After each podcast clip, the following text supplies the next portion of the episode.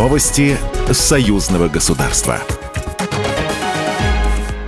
Здравствуйте, в студии Екатерина Шевцова. Киев предлагал Минску заключить пакт о ненападении, чтобы войска Республики Беларусь не двигались на Украину. Об этом заявил президент Беларуси Александр Лукашенко. Он также подчеркнул, что параллельно с этим Украина продолжает готовить и вооружать боевиков, поэтому Республика Беларусь вынуждена реагировать на угрозу. С одной стороны, просит нас, чтобы мы ни в коем случае не воевали с Украиной, чтобы наши войска туда не двигались.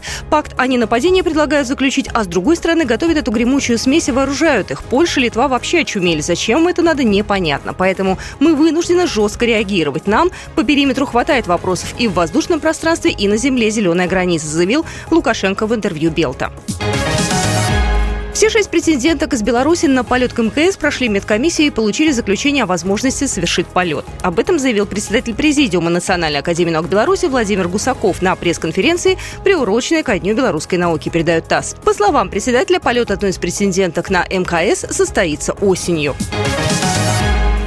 Правительство России одобрило и представило президенту Российской Федерации Владимиру Путину проект о совместной подготовке российских и белорусских военных в специальных центрах, передают РИА Новости. Учебно-боевые центры будут созданы для учения и практической отработки боевых задач, а также для повышения уровня слаженности, обменом опыта по вопросам применения оружия и военной техники, говорится в документе, опубликованном на портале правовой информации.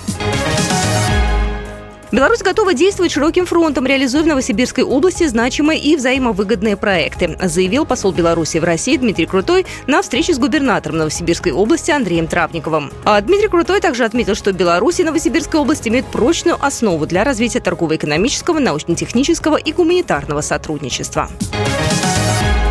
На улицах Рязани появились 10 новых белорусских троллейбусов МАЗ. И главная особенность – возможность автономного хода до 20 километров. Это позволит продлить маршруты до новых районов города, где нет контактной сети. Ключи от новых машин работникам городского троллейбусного депо номер 3 вручил губернатор Рязанской области Павел Малков.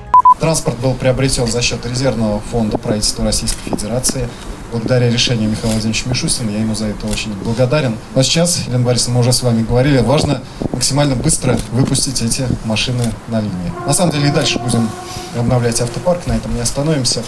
Новые пассажирские автобусы, школьные автобусы, коммунальная техника, скорые помощи, мобильные лаборатории. Конечно, не остановимся и по троллейбусам. Обязательно будут еще машины.